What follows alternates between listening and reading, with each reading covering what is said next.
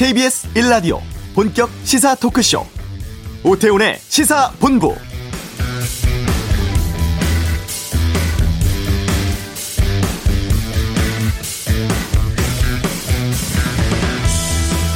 전 세계에서 만든 사람이 누구인지, 언제 만들었는지, 왜 만들었는지, 그리고 어떤 원리로 만들었는지를 정확하게 알 수 있는 유일한 문자가 바로 한글입니다. 우리를 우리답게 하고 서로를 이어주고 더 큰 힘을 내게 하는 바탕에도 한글이 있죠. 오늘 한글날입니다. 우리 말, 글, 또 한글날을 소중히 여겨야 하는 또 하나의 이유인데요. 이런 가운데 법원 기각 결정에도 불구하고 일부 보수 성향의 단체가 서울 도심에서 집회 기자회견을 예고하고 있습니다. 경찰은 지난 개천절과 같이 광화문 주변에 차량으로 둘러싼 차벽 설치하겠다고 하고 정부는 불법 집회 주최자 고발하는 것은 물론이고 확진자 나올 경우에 손해배상도 청구한다는 계획인데요.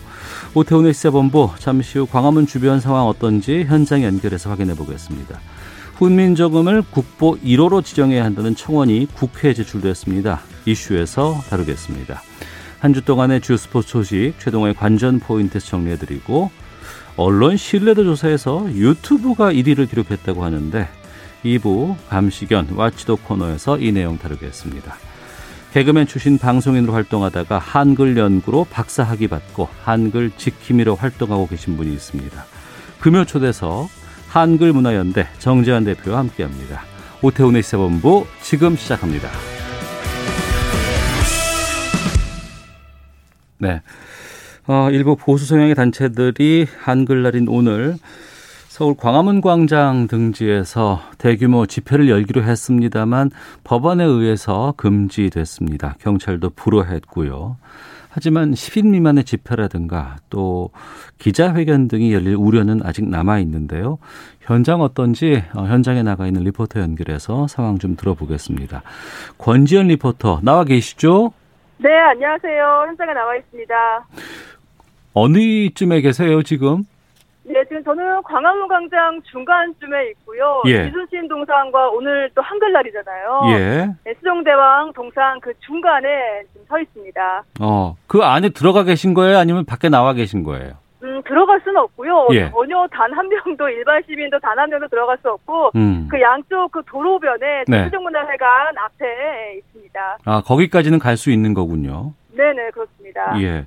그 주변 도로라든가 버스 같은 경우에 그 노선도 좀 바꾸겠다. 또 지하철 무정차 통과시키겠다. 이런 보도가 있었는데 지금 현장까지는 어떻게 가셨습니까? 네, 저는 지하철로 이동을 했어요. 그 여의도역에서 출발해서 광화문역에 한 10시 50분쯤에 도착을 했고요. 예. 네, 사실 출발하기 전에 과연 이 광장까지 어떻게 이동을 해야 될지 살짝 고민을 했습니다. 음. 그러니까 왜냐하면 오전까지만 해도 그 인근 지하철역을 무정차하겠다, 뭐 검토하겠다 이런 얘기가 나왔었죠. 예. 근데 지금 다행히 지금 인근의 5호선 광화문역이나 1호선, 2호선 환승역인 시청역, 그리고 3호선인 경북북역 현재 정상 운행을 하고 있습니다. 네. 그래서 저도 지하철 타고 오면서 안내 방송 유심히 들었는데 뭐 마스크 착용해달라는 안내 방송 외에는요, 뭐 네. 무정차한다 이런 뭐 별다른 특이한 안내 방송은 나오지 않고요. 네. 평소처럼 현재 지하철 정세양 정상 운행되고 있습니다. 아, 그렇군요. 네. 그 혹시 지금 계시는 곳 그 세종문화회관 주변이라고 하셨는데 그쪽에도 네. 지금 시민들이 통행이 가능합니까? 어, 통행은 가능한데요. 예. 그러니까 이동하시는 분들은 거의 없다고 보시면 돼요. 음. 그 제가 지금 보니까 1시간 반 정도 서 있었는데 한 5명 정도 손꼽을 정도로 지나가고 계시고요. 네. 그러니까 그분들의 경우에는 인근에 사시는 주민이라든지 또 음. 인근의 또 상인들이었습니다. 그 왜냐하면 광화문 광장을 중심으로 해서 그 양쪽에 그 평소에는 우리가 보통 다니는 인도 있잖아요. 예, 예. 거기에 그 어깨까지 오는 철로 된 울타리가 현재 설치돼 있습니다. 어. 뭐 한두 개가 아니라 굉장히 지금 많은 울타리고요. 예. 그 사실 평소에는 뭐 다 지나갈 수 있지만은 그 인도에 그 철제 울타리를 마치 그 미러처럼 구불구불하게 설치했어요. 어. 그래서 한 다섯 발자국 가다가 다시 왼쪽으로 꺾어서 다시 네. 오른쪽으로 가고 쭉 가는 그렇게 해가지고 한 한두 명 정도 지나갈 수 있게 한 그 정도의 길만 만들어준 상태입니다. 아, 여러 사람들이 함께 이동하기는 쉽지 않게끔 지금 조치를 취해놨군요. 네, 맞습니다. 어, 그 개천절 때와 비교해 볼 수밖에 없을 것 같은데 그때는 신분 확인 같은 것들 많이 확인했다고 하는데 지금도 그렇습니까? 어, 지금은 신분 확인 아주 철저하게 확인하고 있습니다. 어. 그러니까 저도 혹시 몰라서 출발하기 전에 네. 신분증을 챙겨오긴 했는데요. 네. 그러니까 사실 뭐 이 현장에서 신분증까지 확인하지는 않고요. 음. 그 경찰분들이 한 명 한 명 아주 꼼꼼하게 어떤 일로 오셨는지 또 어디 가는지 아주 물어보면서 어, 가셔도 된다 이렇게 허락하에 이동하고 있습니다.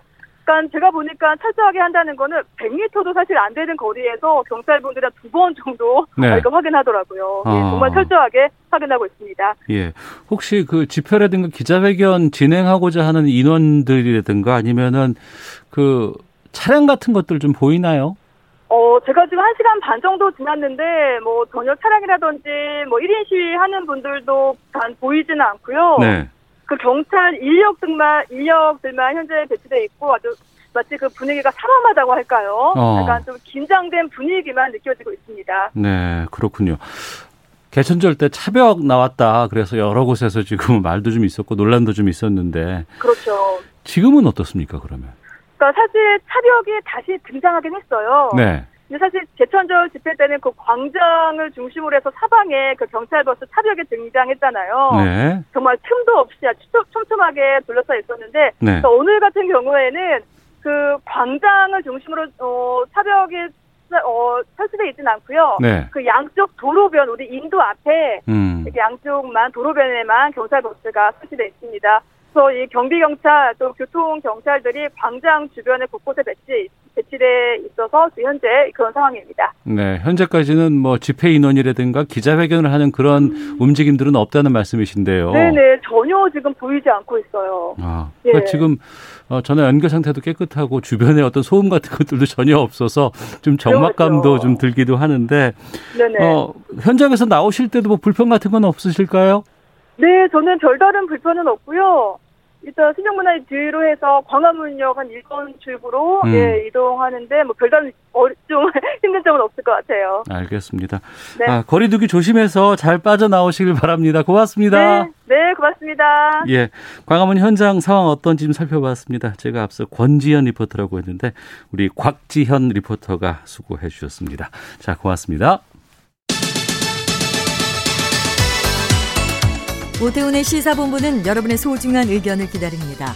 짧은 문자 50원, 긴 문자 100원의 정보 이용료가 되는 샵 9730, 우물정 9730번으로 문자 보내주십시오.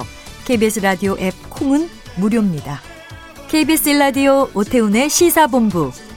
지금 여러분은 대한민국 라디오 유일의 점심 시사 프로그램을 듣고 계십니다. 네. 어, 우리나라 최초의 한글 사전이 말모이입니다. 또 조선어학회가 사전 편찬을 위해서 작성했던 조선말 큰 사전 원고 등 이런 우리말 관련된 근대 문화재 2종이 보물로 지정될 예정이라고 하는데 이와 더불어서 한 어, 훈민정음 혜례본이 있습니다. 이 훈민 저금을 국보 1호로 지정해야 한다. 이런 입법 청원이 있었다고 합니다. 지금 국보 1호는 숭례문인데요. 여기에 대해서 좀 말씀을 듣겠습니다. 문화재 제자리 찾기 대표 해문 스님 모시고 좀 말씀 나누겠습니다. 어서 오세요. 예, 반갑습니다. 예. 어제 민주당 전영기 의원과 함께 네. 훈민정음 해례본 국보 1호 지정에 관한 청원을 국회에 내셨어요. 네. 예. 왜 이렇게 입법 청원을 하게 되셨는지요? 네. 에, 원래 이 국보 1호 숭례문 문제는 지난 1996년 이후 지금까지 20년 가까운 넘는 세월 동안 계속해서 정부가 네. 바꾸려고 네. 했던 에, 부분이었는데요. 네. 예, 여러 가지 문제가 해결되지 못하고 있습니다. 96년도에 김영삼 정부 때 조선총독부 청사를 철거하면서 예, 예. 예, 역사 바로 세우기 차원에서 조선총독이 지정한 국보 1호 음. 당시에는 남대문이었는데요. 예. 남대문을 어떻게 할 것인가에 대한 논의가 있었고 어. 2005년도 노무현 정권 당시에도 에, 정부에서 국보 1호를 변경하려는 논의를 했었는데 네. 에, 지금까지도 해결되지 못하고 있는 이른바 미완의 과제입니다. 음. 그래서 이 미완의 과제를 더 이상 방치할 것이 아니라 이제 민의의 전당인 국회에서 이 문제를 광범위하게 의견을 수렴하고 네. 결정을 지어야 되는 그런 취지에서 이번에 국회에서 다루어 달라는 청원을 제출하게 됐습니다. 초등학교 때부터 이렇게 외웠어요. 국보 1호는 숭례문이다. 네. 그 전엔 남대문이라 그랬어요. 네네. 그랬다가 아 남대문이라고 부르면 안 돼. 원래 네. 명칭은 숭례문이야. 이렇게까지 네. 알았는데 네. 이 국보 1호를 일본이 정했다고요? 예, 1934년도에 예. 조선 총독이 예, 조선의 보물, 명승, 유적에 대한 이제 시행령을 내리고 이제 그 지정 번호를 매겼는데요. 어. 그때 조선 총독이 보물 1호. 예. 당시에 이제 일본의 식민지이기 때문에 음. 조선에는 국보가 없습니다. 예, 예. 제일 높은 게 보물인데요. 어. 보물 1호로서 경성 남대문, 예. 2호를 경성 동대문으로 지었는데요. 어. 그것을 해방된 이후에도 우리 예. 스스로 문화재 를 주체적으로 다시 세우지 못하고 총독부의 전통을 그대로 따랐기 때문에 음.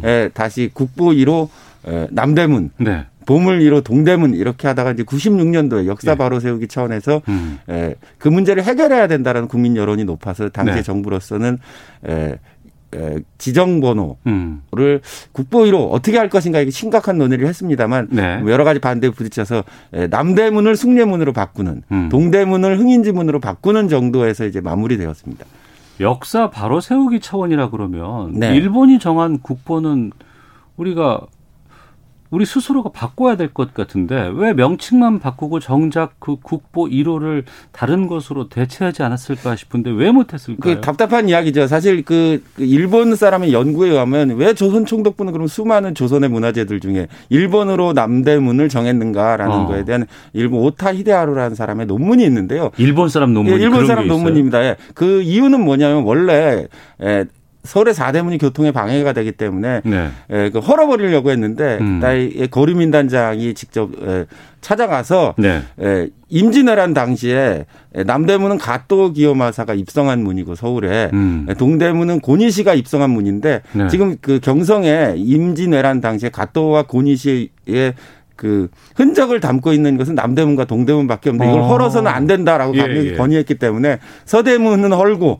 동대문과 남대문은 남겼다는 기록을 찾아내서 논문을 썼는데 아마 그것이 일본이 조선 총독부가 조선 문화재 순위 번호를 매기면서 남대문이 일본의 입장에서 가장 중요한 문화재겠죠. 고니시와 가토의 꿈을 실현한 곳이니까. 그래서 아마 네. 국보 1호로 지정됐을 거라는 논의가 있습니다. 예. 어. 예. 그러니까 이제 국보 1호라는 남대문이라는 것이 예. 숭례문이라는 것이 그러니까 시작부터 어. 조선 총독부의 의도를 가지고 있는 것인데 예. 그것을 해방 후에 바로 세우지 못했기 때문에 96년도 김영삼 정부, 그리고 2005년도에 노무현 정부에서도 정부가 아주 의욕적으로 예. 이 국보 1호를 변경하려고 했으나 했으나 예. 문화재 청 그리고 문화재위원회 반 반대에 부딪혀서 실행되지 못한 상태를 현재 이루고 있습니다. 문화재청은 정부의 산하기관이고 문화재 뭐 위원회는 거기서 활동하시는 분들일 텐데 왜 이분들이 반대를 해요? 그래서 뭐 의지가 부족한 거겠죠. 예. 어. 이를테면 뭐 사회적 혼란을 이유로 지정번호를 바꾸면 사회적 혼란이 초래된다. 대한민국 정부가 다시 지정한 것이기 때문에 이건 일제 잔재가 아니다라는 등등의 여러 가지 이유로 예. 예.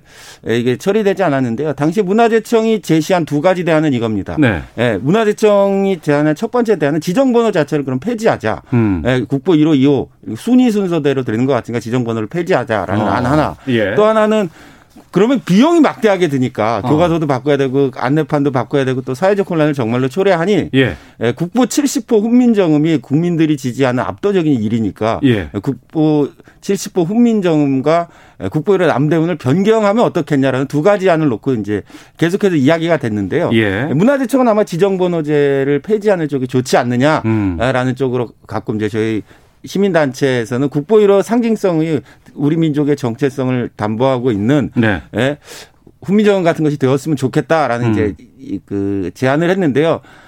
문화청은 최종적으로 지정번호제 폐지 쪽으로 가닥을 잡았다가 2018년도에 네. 막대한 비용의 발생으로 어. 인해서 스스로 이것을 백지화함으로써 지금 남아있는 대안은 국보 70호와 국보 1호의 변경. 2005년 당시에 노무현 정부 당시에 유홍준 문화재청장이 강력하게 추진하려고 했던 그 방안 하나만 예. 남아있는 상태입니다. 어. 그런 논란이나 이런 건 좀 강론 같고요. 네. 좀 이거는 애초에 지정부터 일제 강점기에 그런 그들의 역사나 이런 것들이 반영된 것이었기 때문에 네. 우리 것을 제대로 우리가 인정하고 또 거기다가 의미를 부여하려 고 그러면은 어, 여러 좀 바꿀 수 있는 노력들을 좀 해야 되지 않을까 싶었는데 그게 그동안까지 안 되고 있었고 지금 보겠습니다. 훈민정음 해례본 그리고 금동미륵 보살 반가상 석굴암, 팔만 대장경 이런 여러 가지 문화재들이 뭐 1호로 돼야 된다라는 예. 얘기들이 많았었어요. 예, 예, 예. 그러니까 국보 1호를 남대문 부적합하다. 그거는 뭐 국민들도 인정하고 정부도 예, 예. 인정하는 것이고 총독이 지정하니까 안 된다라는 어. 보편적인 공감대가 사실상 있는데 네. 그럼 무엇을 국보 1호로 할 거냐? 예. 국보 1호가 갖는 상징성에 적합한 것이 무엇이냐라고 해서 96년도에도 정부가 이걸로 여론조사했고 2005년도에도 했는데요. 네. 아마 압도적으로 훈민정음회를 보니 1위였습니다. 음. 예, 저도 뭐 그렇게 생각하는 네네. 이유 중에 네. 하나입니다. 저는 뭐 불교인입니다만 이 금동미륵보살 반가상하고 석굴암 팔만대종은 다 불교 문화재입니다. 아, 어, 그래서 예, 이것이 예. 국보 1호의 상징성을 갖는다고 할때 아. 이것이 1호가 되면은 예. 불교 신자가 아닌 사람들에게 의해서 음. 또다시 반대되는 문제가 있거든요. 예, 예. 그래서 7천만 결의 모두에게 감동과 자부심을 줄 수 있는 것으로 국보 1호를 한다면 어. 불교와 문화재, 종교색이라든지 예. 네? 어떤 계층의 문제라든지 이런 음. 거에서 자유로운 모두가 공감할 수 있는 것이 되어야 되는데 네. 예, 그렇다면은 예, 역시 훈민정음 해를 보니 우리 민족의 얼 혼이라고 할 수 있는 음. 우리의 정신을 담고 있는 그릇이기 때문에 네. 이것이 국보 1호로서 가장 적합하다라는 것이 96년도에 김영삼 정부 당시에도 압도적, 음. 2005년도에 압도적. 그리고 저희가 그 직접 여론조사 해봤더니 네. 예, 여론조사 기관이 해봤더니 10명 중에 7명이 훈민정음이 음. 국보 1호로서 적합하다라는 네. 이제 결론이 나오니까 어. 그래서 아마 훈민정음 대세론이라고 할까요? 국보, 국보 70호와 국보 1호의 변경이 가장 예, 수면 위에 올라와서 활발히 논의되는 것 같습니다. 네. 훈민정음은 저희가 다 알고 있습니다. 그런데 네. 거기 뒤에 해례본이라는 게 붙잖아요. 네네. 이게 뭘 의미하는 거예요? 훈민정음을 이제 세종께서 창제하신 뒤에 네. 첫 번째 만든 문자니까 어떻게 사용하는지를 음. 밝혀놔야 이제 이걸 익힐 수 있으니까 이 글자를 왜 만들었는지 네. 어떤 원리에 의해서 만들었는지 창제 원리 창제 원리 뭐. 어떻게 예. 사용할 것인지 예, 예. 예, 이런 것들을 이제 만들어서 당시에 어. 이제 창제에 참여했던 신하들 예. 뭐 관련자들에게 이렇게 예, 나누어 주었던 음. 예, 그런 문제로 그런 이제 문서로 알고 있는데요. 예, 이것은 이제 아, 세계사적으로 아주 그 엄청난 그렇죠. 서책입니다. 왜냐 문자의 창제 원리가 밝혀진 게 이거 하나입니다. 네네. 네, 그렇기 때문에 국보 1호로서 정말 음. 손색이 없다. 음. 그래서 저는 가끔 이 내 마음속의 국보 1호, 아. 우리 국민의 마음속의 진정한 국보 1호는 역시 예. 훈민정음이다라는 이야기 제가 자주 하는 편입니다. 아. 훈민정음 혈례본이 판본이 여러 개가 있다고 들었어요. 네. 판본이 여러 개 있는 것은 아니고요. 어. 소장자가 여러 명인 것. 판본이 아. 현재까지 존재하는 것은 이제 하나밖에 없으니까. 예, 예. 그러면 그 지금 우리가 볼 수 있는 것은 간송본이라면서요? 예, 간송 미술관이 소장하고 있는 것. 어. 예, 예. 근데 이렇게 중요한 것을 또 개인이 소장한다고 우리가 또 이해할 수밖에 없는 거 아니에요? 네네. 왜 그렇게 됐을까요? 국보가 꼭 국유문화재라는 원칙이 정해진 것은 아닙니다. 수많은 어. 국보들이 개인이 가지고 있고요. 뭐 그 불교계에서도 음. 국보의 대다수를 가지고 있으니까 네네. 국보가 다 원칙적으로 국가의 소유라는 것은 아니라고 할 수 있고요. 음. 예, 간성보 간성이 소장하게 된 경우는 일제 강점기에 안동에 있었던 네. 안동의 어떤 집안에 음. 있었던 것인데요. 이제 그것을 간송 전영필 선생께서 이제 매입해서 소장하게 된 경위니까 예. 그 그래서 이제 개인이 매입해서 가지고 있기 때문에 사유재산, 음. 사설 사립박물관의 소장품이라고 할 수 있습니다. 알겠습니다. 자, 그래서 이걸 어, 우리 훈민정음 해례본을 국보 1호로 바꿔야 된다라는 네. 것을 위해서 국회에다가 청원을 넣으셨어요. 네네. 어, 이게 어떤 절차가 필요한 겁니까? 일단 그 국회에 청원한 것은 제가 말씀드렸던 20년 동안 진행이속됐습니다만 문화재청의 의지가 좀 부족한 것이 아니냐 이런 네. 부분이 있기 때문에 에, 이걸 하, 그 국회에서 논의해서 제도적으로 해결하기 위해서는 그 네. 헌법 26조에 있는 국민청원권이라는 것이 있습니다. 네. 국민청원권에 의해서 국회 청원 제도를 그 실행하고 있는데요. 음. 음. 의원의 소개로 국민의 국회 청원이 시작되면 이 청원을 국회가 접수해서 심사를 합니다. 그래서 네. 타당하다, 공익적인 것이다라고 생각하면 본회의에 상정하게 되는데요. 네. 본회의 상정에서 그 국회 본회의에서 표결에 의해서 채택되게 되면은 음. 국회는 음. 정부에게 네. 그 청원에 대해서 채택된 사실을 알리고 이것을 음. 해결하라고 촉구하게 됩니다. 그러면 정부는 빠른 시일 안에 심사 결과를 국회에 보고하는 시스템인데요. 네. 그래서 이제 민주주의의 원칙상 음. 국회 본회의에서 표결된 채택된 것은 법안 의안 법안과 동일한 효력을 발생할 수 있기 때문에 네. 국회 청원에 의해서 이 문제가 저는 해결되기를 바라고 음. 예, 더 이상 문화재청의 손을 떠나서 이제 국회에서 논의돼서 본회의에서 채택된다면 이 청원이 시행되어서 국보 1호 변경 문제 종결될 것으로 생각하고 있습니다. 우리가 청와대 국민청원은 20만 넘으면 청와대에서 해명이라든가 여러 가지 것들을 하지만 네. 그거는 이제 반드시 그것을 바꾼다거나 하는 강제적인 것들은 없지만 네. 국회는 좀 힘이 좀 실릴 수 있겠군요. 예, 그렇습니다. 뭐 국회 본회의라는 것은 법안 어. 처리와 동일한 효력을 갖고 있기 때문에 또 예.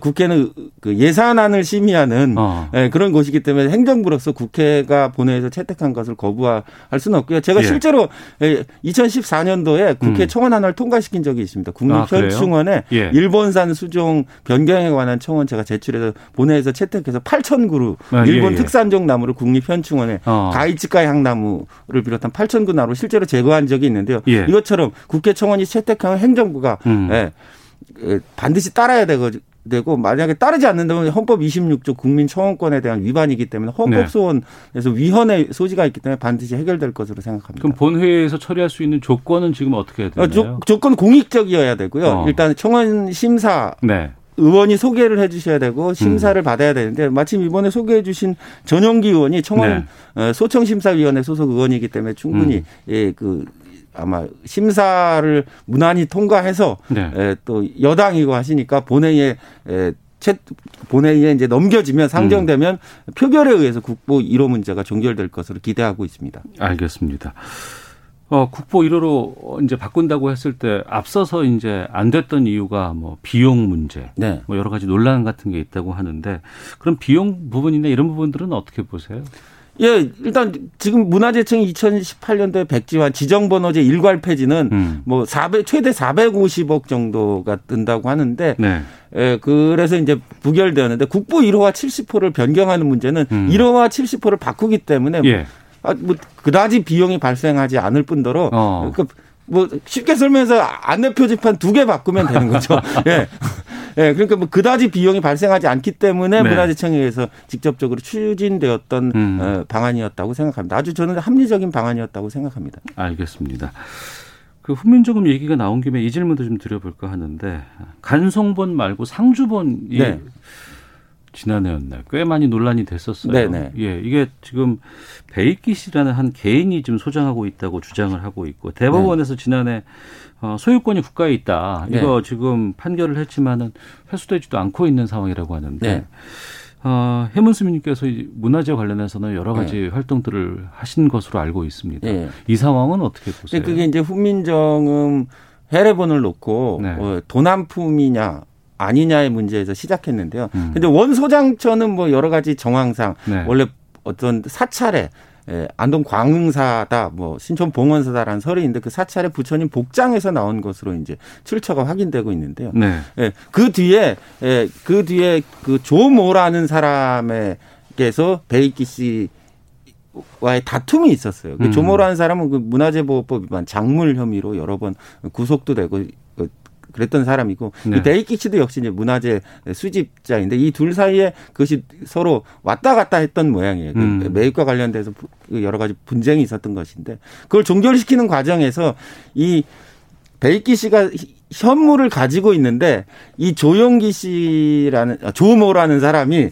예그그 그 소유권자라고 자기가 주장해서 이 소유권을 정부에 예, 기증함으로써 이제 대법원 최종 판결로 정부가 소유권을 취득하고 점유는 음. 베이키 씨가 하고 있는데 이 문제는 좀 더 협상을 네. 그렇게 강제적으로 할 것이 아니라 해례본이 가지고 있는 중요성에 비추어 본다면 정부가 음. 단순히 법률적인 문제로 풀어갈 것이 아니라 좀 더 대화를 통해서 네.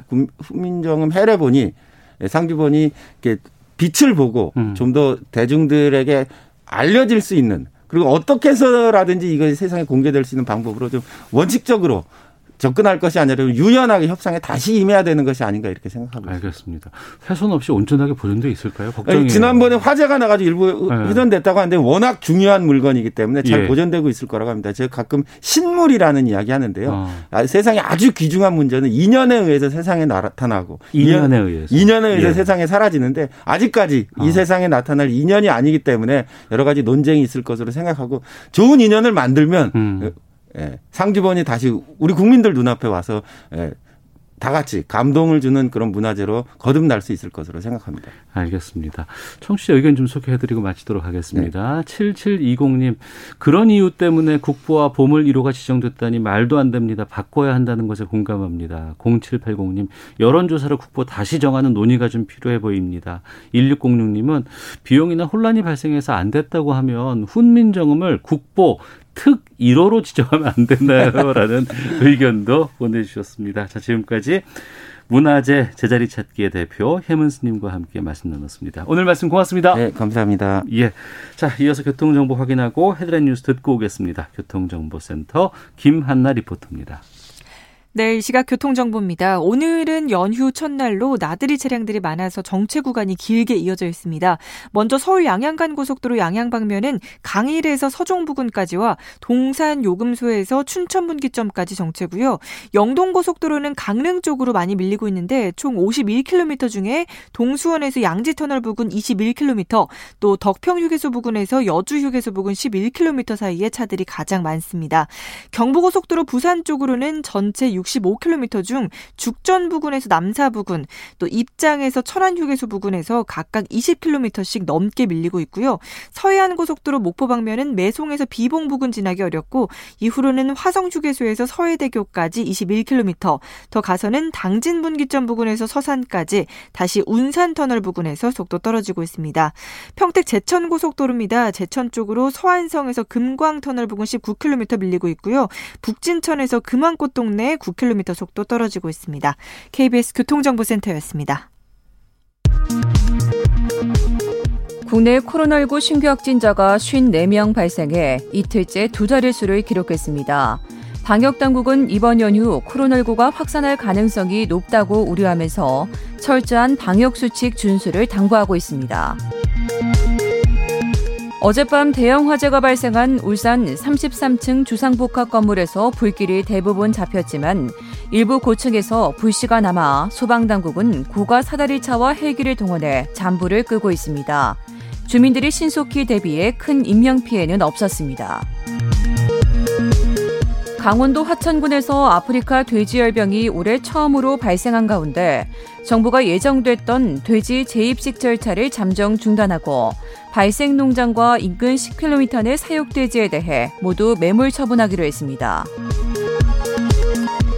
강기정 전 청와대 정무수석은 라임 자산운용 사태의 주범으로 꼽히는 김봉현 전 스타 모빌리티 회장이 자신에게 5천만 원을 건넸다는 취지의 법정 증언을 한 것과 관련해 사실 무근이라며 김 전 회장을 검찰에 고소하겠다고 밝혔습니다.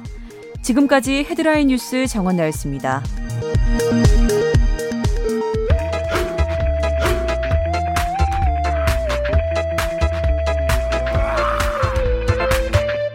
오태우래 시사 본부. 네.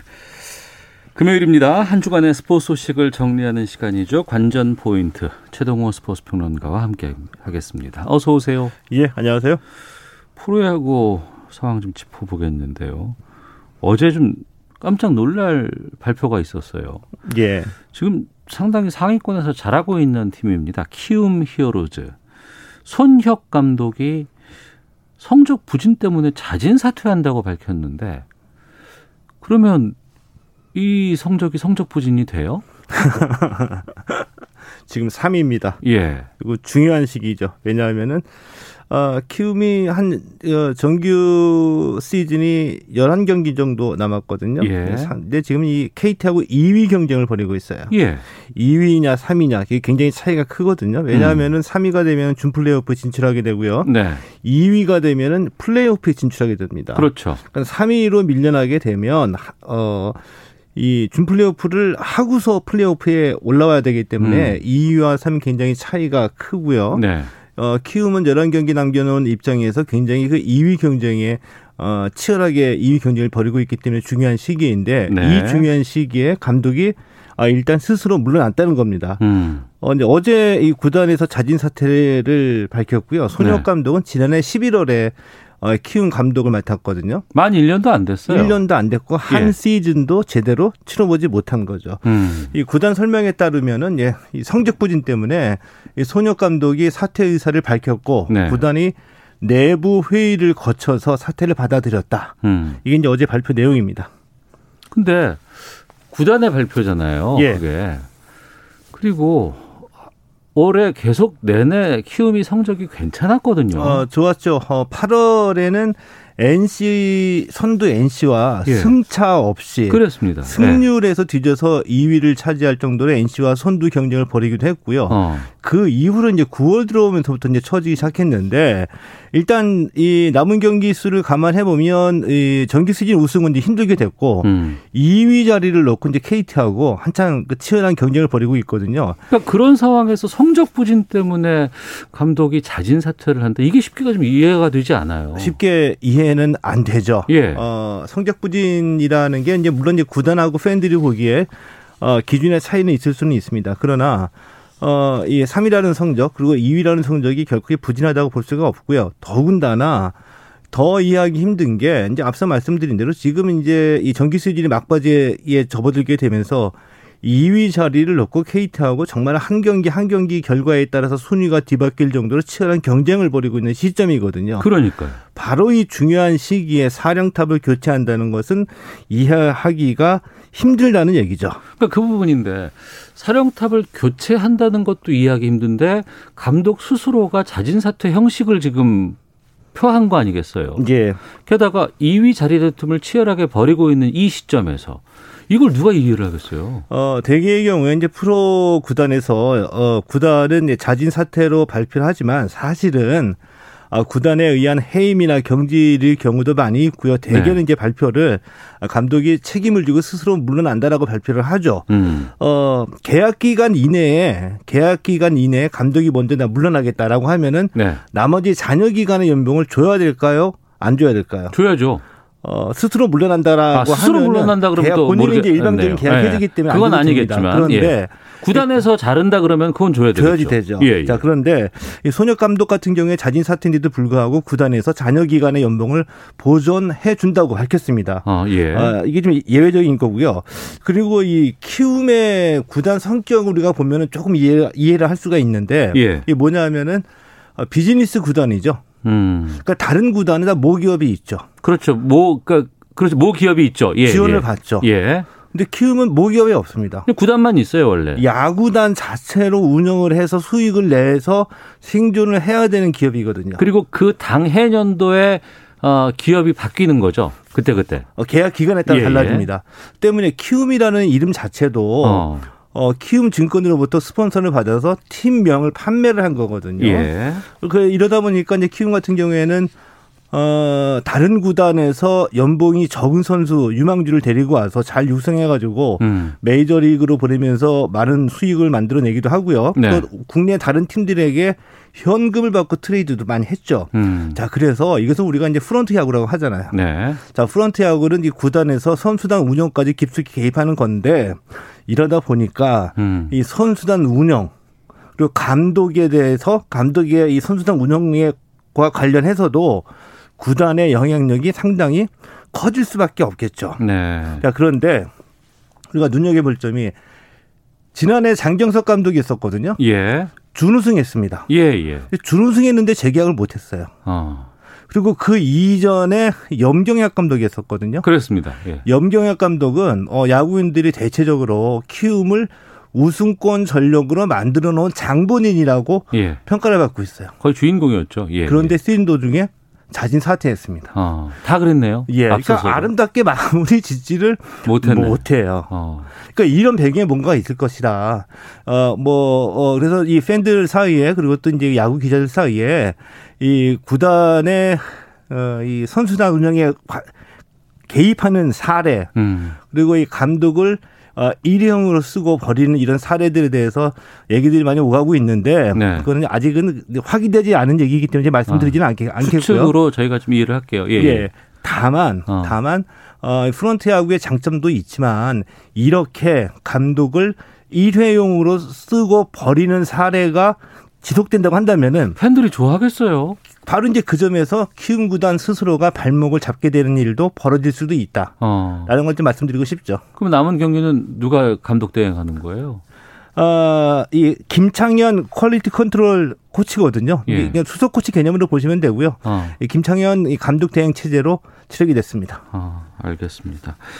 자, 축구 얘기로 넘어가겠습니다. 오늘 평가전이 아유 평가전 정말 오랜만에 들어보고 오랜만에 좀 기대가 됩니다. 우리 월드컵 대표팀이 10개월 만입니다. 아 월드컵 대표팀과 올림픽 대표팀 그러니까 U23 예, 예, 맞습니다. 평가전 열리네요. 예, 오늘 오후 8시거든요. 네. 장소는 고향에 있는 고향 종합 운동장입니다. 음. 이 축구 월드컵 대표팀하고 이 올림픽 대표팀 평가전이 있거든요. 해외 매치 지금 못 하고 있죠. 예, 못 하고 있습니다. 어. 코로나19 때문에 해외팀 초청하기도 어렵고 우리가 네. 나가기도 어렵습니다. 근데 이 마치 우리끼리 월드컵 대표팀이 이미 일진이라고 한다면 올림픽 대표팀이 이진이잖아요. 네, 네. 이 일진과 이진이 붙는 경기는 24년 만이에요. 아, 그래요? 근데 우리가 어렸을 때 대표팀이 이원화 됐었거든요. 네. 뭐 그때는 뭐 화랑 충무 뭐 이렇게 이름 붙여가지고 아, 했었는데 예, 예, 예, 예, 그때는 우리가 이제 해외 유명팀 초청하기도 어려우니까 우리끼리 음. 평가전 했는데 코로나 19 때문에 해외팀 초청이 어려워지다 보니까 우리끼리 평가전을 치게 된 거죠. 그런데 유럽에서 뛰는 선수들도 오기 힘들죠. 대표팀이잖아요. 하지만 예. 올수 없잖아요. 예. 예, 예. 요 월드컵과 올림픽 팀이 23명씩 모두 46명을 선발했는데 네. 전부 다 K리그 선수들입니다. 음. 근데 제가 K리그 선수라고 한다면은 네. 기회를 잡았다라고 보고 생각할 것 같아요. 어. 이전 유럽 선수들이 오게 되면 내 자리가 없을 텐데 그렇죠. 유럽 선수들이 못 오게 되면서 내가 K리그에서 선발이 됐고 어. 이 기회에 각각 그 감독들에게 뭔가를 확실하게 보여줘야 되겠죠. 네. 예, 김학범 감독 올림픽 대표팀 이끌고 있는데 음. 내 스타일대로 가겠다. 네. 공격적으로 하겠다는 얘기거든요. 음. 경기는 재밌을 것 같습니다. 예. 벤투 감독은 그동안 한국에 있었나요? 아니면 이번 들어왔나요? 어, 한국에 있으면서 K리그 열심히 어. 경기 다 지켜봐서 이번에 선수들을 선발한 겁니다. 아, 그래요? 예. 알겠습니다. 예. 오늘 8시에 열리고요. 자, 그리고 프로농구가 개막을 합니다. 지금 강력한 우승 후보로는 SK가 꼽히고 있다고요? 예. 어, 잠시 후입니다. 오늘 오후 2시에 어, 프로농구 2020-2021 시즌 개막전이 열리거든요. 네. 자, 이 오늘 오늘 개막전은 이제 SK하고 현대가 있고요. 또 이제 음. 모비스하고 어, SK와 현대모비스 경기가 있고요. 네. 어, DB하고 삼성 또 이 KGC 인삼공사와 전자랜드 세 경기가 열리게 되는데 네. 10개 팀 감독 가운데 7개 팀 감독이 가장 강력한 우승 후보는 SK다. 어. 라고 SK를 선정이 됐고요. 예. 이번 시즌도 역시 이 코로나19 때문에 음. 일단 시작은 무관중을 합니다. 아, 그래요? 확진자가 계속 줄어들게 되면은 음. 나중에 조금씩 열릴 수도 있을 것 같고요. 네. 그 경기 방식은 팀당 쉬운 네 경기씩이 쉬운 네 경기씩 진행하거든요. 음. 6라운드 정기리그 벌이고 난 뒤에 이제 상위 6개 팀이 플레이오프에 진출해서 네, 네. 챔피언 결정전에 올라갈 두 팀을 가리게 되죠. 음. 이 프로농구 이번 시즌에는 외국인 선수들이 상당히 좀 이렇게 뛰어난 성적을 갖고 있는 친구들 또 수준이 꽤 높은 선수들이 있다고 하던데 예. 어떻습니까? 어, 몰라보게 달라졌습니다. 몰라보게 달라졌다. 그 정도예요? 간, 예, 간단하게 말씀을 드리면은 예. NBA 출신 선수들이 8명이나 이번에 KBL 리그에서 뛰게 됩니다. 아, 그래요? 이것도 코로나19의 영향입니다. 지금 NBA는 하고는 있나요? 예, 있는데 예. 유럽 리그나 이런 데서 뛰기가 힘드니까 아. 그나마 이제 안전하다고 하는 예, 조금 예, 예. 몸값을 낮춰가지고 예. 한국이 낮다라고 한국에 오게 된 거거든요. 아 K 방역 때문에 한국은 좀 안전하다. 코로나19에서 안전하다 이렇게 아. 이해할 수 있겠죠. 예. 예. 그래서 이제 이 KBL 리그에 이번에 모두 8명의 NBA 출신 선수들이 이제 뛰게 됐고요. 음. 대개 보면 그 중에 이름이 좀 알려진 선수는 네. 현대모비스의 그 쇼롱 선수가 있습니다. 네. 그 전자랜드의 헨리 심스하고 KT의 마커 데릭스 선수 등이 이제 좀 이름이 알려진 선수인데 음. 자, 이 우리 프로야구에 예. 메이저리그 출신들이 많이 있었거든요. 그랬죠. 예. 모두 다 성공한 건 아니에요. 예, 예, 예. 예. 메이저리그 출신이라고 한국 야구에서 뛰어난 성적을 거두려는 보장은 없습니다. 예. 일단 외국인 선수 입장에서는 한국에 적응해야 되는 문제 있고요. 음. 그리고 한국 야구는 수준이 높기 때문에 네.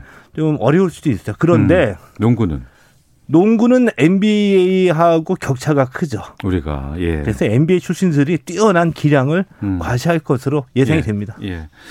무관중이라고 해서 또 이게 실내의 스포츠고 그래서 예. 좀 관중의 소리들이 좀 막 들어가야 좀 좋을 것 같은데 그럼에도 불구하고 좀 많이 응원하고 사람들께서 좀 많이 중계 같은 거 봐주셨으면 하는 그런 바람입니다. 예. 알겠습니다. 자 관전 포인트 최동호 스포츠 평론가 함께했습니다. 고맙습니다. 예, 고맙습니다. 예.